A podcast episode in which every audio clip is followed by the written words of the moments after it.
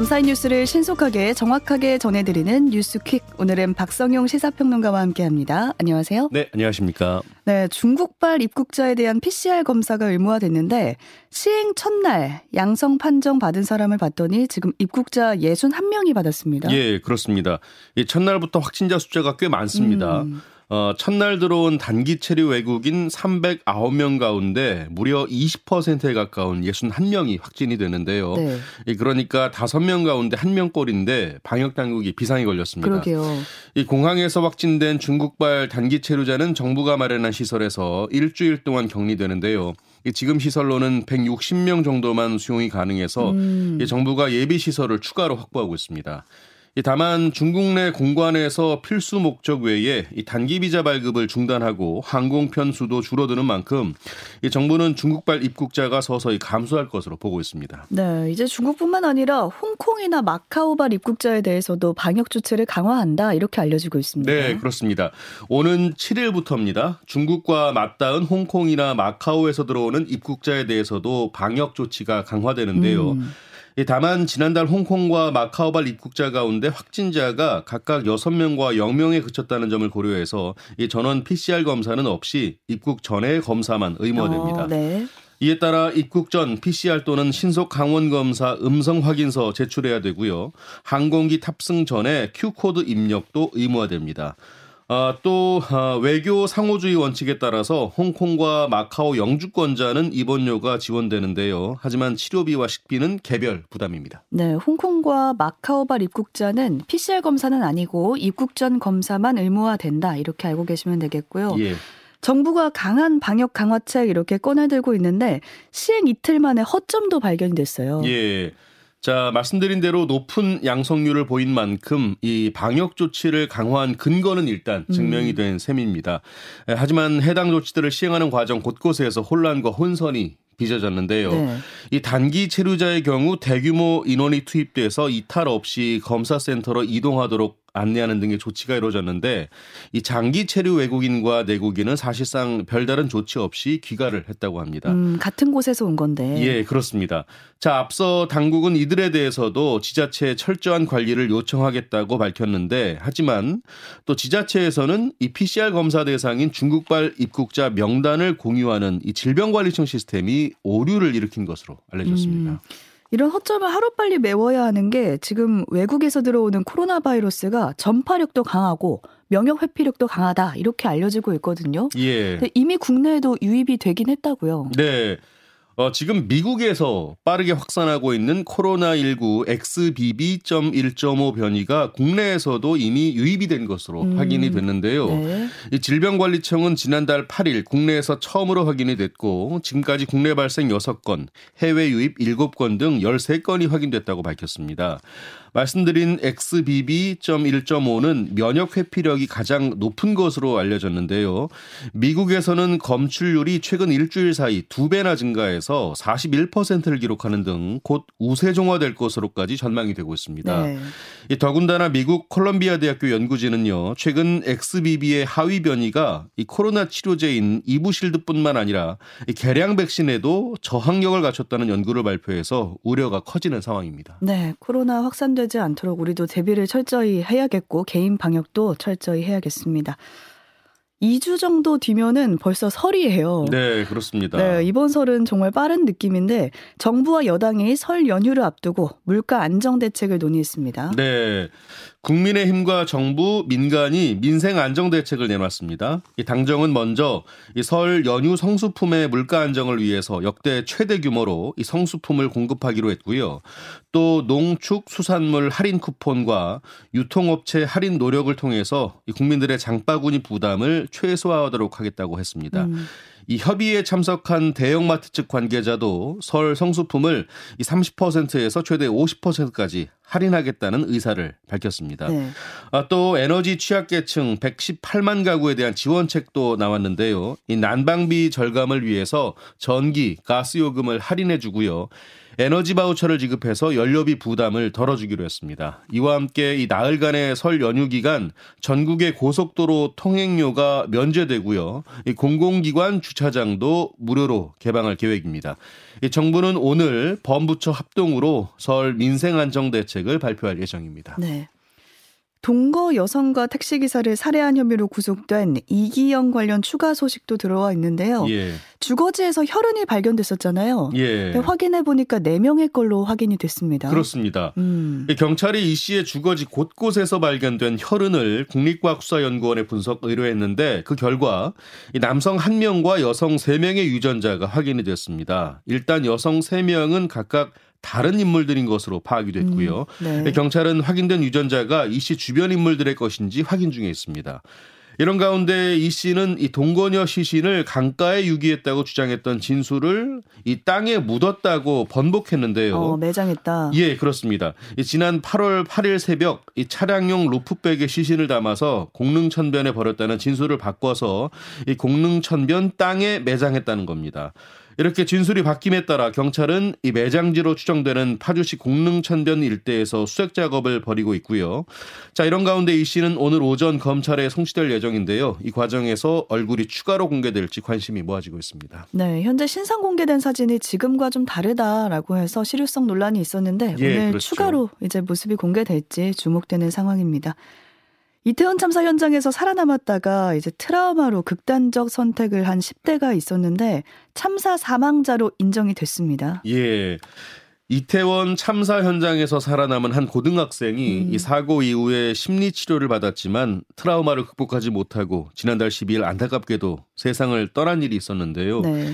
이 행정안전부는 관계 법률과 의료 분야 전문가 의견을 청취한 결과 이 직접적인 인과관계가 성립이 돼서 사망자로 인정했다고 밝혔습니다. 이에 따라 정부가 공식 집계한 이태원 참사 사망자는 158명에서 1명 늘어난 159명이 됐습니다. 네. 안타깝습니다. 전국 장애인 차별 철폐연대 전장현이 어제 출근 시간에 기습적으로 지하철 탑승 시위를 벌였는데요. 이 과정에서 좀 다툼이 있기도 했습니다. 예. 매일 출근길 지하철 선전전을 벌이겠다 이런 입장 보이고 있죠. 네, 그렇습니다. 이 전장현이 출근 시간대엔 시위를 벌이지 않겠다던 기존 계획을 바꿨는데요. 음. 이 새해 첫 지하철 탑승 시위가 이 경찰과 서울교통공사에 저지당하면서 이 시간과 장소를 공지하지 않고 기습적으로 시위에 나선 겁니다. 이 전장현은 서울 지하철 4호선 동대문 역사문화공원역에서 내렸다가 다시 탑승을 시도했고요. 이 경찰과 공사는 또다시 몸으로 막아 세웠는데 이 과정에서 물리적 충돌도 있었습니다. 네. 이 전장현은 앞으로 주말과 공휴일을 제외하고 매일 삼각 지역에서 출근길 선전전을 열겠다면서 물러서지 않겠다는 뜻 분명히 했는데요. 이 전장현이 원천 봉쇄 조치에 강력히 반발하고 있고 서울시도 무관용 원칙을 밝히면서 한동안 이 강대강 대치가 이어질 전망입니다. 예. 어제 또 이 소식 보고 놀라신 분들 많으실 거예요. 예. 이제 서울 신도림역 근처에 있는 육교인데 엿가락처럼 휘어지는 일이 있었습니다. 예. 이곳이 전면 통제가 됐다고요? 네, 그렇습니다. 어, 영등포구 도림동과 구로구 신도림역을 잇는 폭 2.5m, 연장 104.6m의 보행교인데요. 네. 이 개통 당시의 육교는 중간 부분이 위로 솟은 아치 모양이었는데 어제 새벽에 갑자기 기울어지면서 U자 모양으로 내려앉았습니다. 아, 네. 이 내려앉은 육교 밑에는 주민들이 지나는 산책로가 있는데 현재는 안전 펜스가 설치돼서 통행이 불가능한 상태입니다. 이 상태를 보고 주민분들은 어, 지진이 났나 싶더라라는 예, 맞습니다. 그런 네. 이야기를 한 분도 있었는데요. 이 육교가 만들어진 게 지난 2016년이라고 하니까 음. 6년밖에 안 된 겁니다. 그래서 이 디자인 요소에 신경을 쓰다 보니 구조적 안전성을 간과했을 수도 있다는 지적 나오고 어. 있습니다. 특히 최근 들어서 다리가 점점 평평해졌다는 주민들의 민원도 있었다고 하는데요. 구청 측은 사고 이후에 뒤늦게 외부 전문가들과 함께 원인 파악에 나섰습니다. 네, 사람이 건너고 있었으면 정말 아찔한 상황이 될 뻔했습니다. 예, 그렇습니다. 네. 또 다른 아찔한 일도 있었는데 한 운전자가 셀프 주유소에서 주유를 하다가 주유건을 그대로 꽂은 채 출발하는 영상이 이제 온라인에 공개가 됐습니다. 네. 다행히 큰 사고로 이어지진 않았다고요. 예. 최근 한 온라인 커뮤니티에 주유소 날릴 뻔했네요라는 제목의 글과 블랙박스 영상이 올라왔는데요. 네. 이 영상을 보면 이 한 셀프 주유소에서 주유 중인 차량의 뒷모습이 담겼는데 이 차량은 이 주유건을 꽂은 상태에서 시동을 켜더니 앞으로 움직이기 아, 시작했습니다. 네. 또 얼마 가지 않고 멈춘 차량은 다시 앞으로 이동했고요. 이 주유건이 차에 끌려가면서 주유선이 흔들거렸습니다. 예, 곧이어 주유소 직원이 달려와서 차량을 멈춰 세웠고요. 음. 이 주유를 마무리한 뒤에 주유건을 분리했는데 하마터면 대형 사고로 이어질 뻔한 아찔한 상황이었습니다. 그대로 갔으면 불이 나는 거잖아요. 예, 그럴 수 있는 상황이었죠. 자, 이렇게 주유건을 꽂은 채 차량을 출발하는 사건 이 종종 발생하고 있는데요. 이 지난해에는 주유건을 꽂은 채 출발한 차량에 이 주유를 돕던 아르바이트생이 주유선에 걸려서 공 중으로 날아가면서 머리를 부딪히는 사고도 있었습니다. 네, 조심해야 합니다. 연인을 살해한 뒤 도주한 50대 남성이 경찰에 붙잡혔습니다. 예. 50대 남성 A씨는 지난달 26일 경기 안산에 있는 자신의 주거지에서 연인 관계에 있던 B씨를 흉기로 살해한 혐의를 받고 있는데요. A씨는 범행 이후에 도주 행각을 벌이다 지난달 29일 이 사람이 피투성인 채로 차에 뛰어들, 었다는 112 신고를 받고 출동한 경찰에 의해서 병원으로 옮겨졌습니다. 이 당시 A씨는 취한 상태로 도로에 누워 있었다고 하고요. 음. 옷과 손목에는 다량의 혈흔이 묻어 있었던 것으로 알려졌습니다. A씨는 건거 당시에 자살하려고 차에 뛰어들었다. 여자친구가 나 때문에 죽었다. 이렇게 진술한 것으로 전해졌습니다. 네.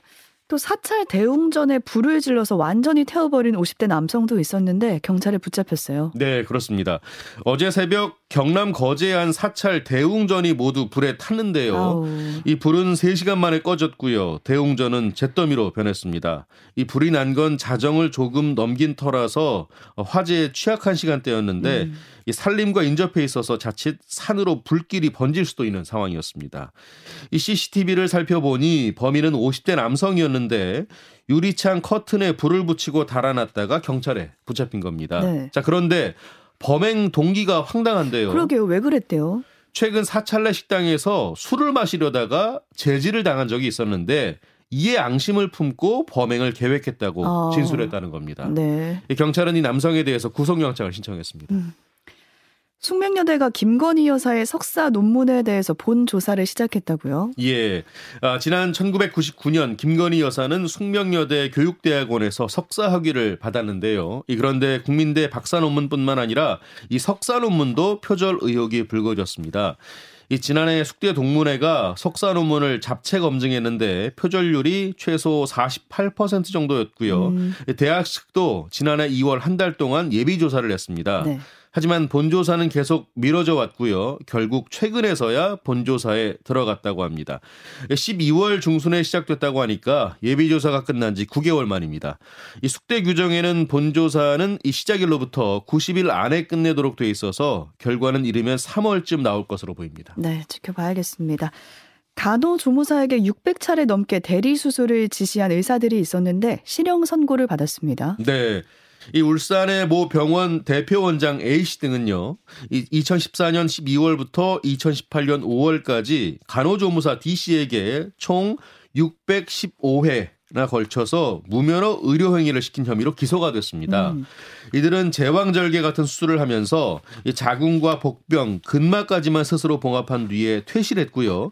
나머지 피하 지방과 피부층 봉합은 D 씨가 남아서 마무리를 했다고 합니다. 아, 봉합을 시킨 거군요. 예, 그렇습니다. 음. 이들은 이렇게 무면허 의료 행위를 해놓고 마치 의사들이 직접 끝까지 수술한 것처럼 국민건강보험공단에 요양급여비를 청구해서 580여에 걸쳐서 8억 8천여만 원을 탄했습니다. 이 법원은 대표원장 A 씨에게 징역 3년과 벌금 500만 원, 의사 B 씨에게 징역 2년 6개월과 벌금 300만 원을 선고했습니다. 네.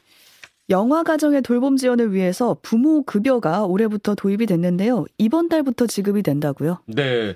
어, 이달부터 매달 25일 만 0세 아동의 부모에게 월 70만 원, 음. 만 1세 아동 부모에게는 월 35만 원이 지급되는데요.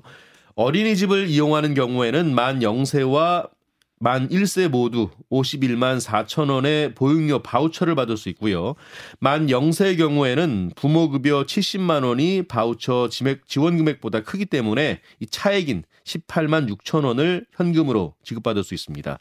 이 부모급여를 처음 받으려면 아동의 출생 60일 이내에 신청해야 하는데요. 네. 60일 이내 신청을 하면 출생 월부터 소급해서 받을 수 있습니다. 다만 생후 60일이 지난 후 신청하면 신청일이 속한 달부터 받을 수 있고요. 어. 어, 아동의 주소지 읍면동 주민센터를 방문해서 신청할 수 있고요. 복지로나 정부 24 홈페이지에서 온라인 신청도 가능합니다. 네, 오늘은 이 소식까지 살펴보겠습니다. 박성용 평론가와 함께했습니다. 고맙습니다. 고맙습니다.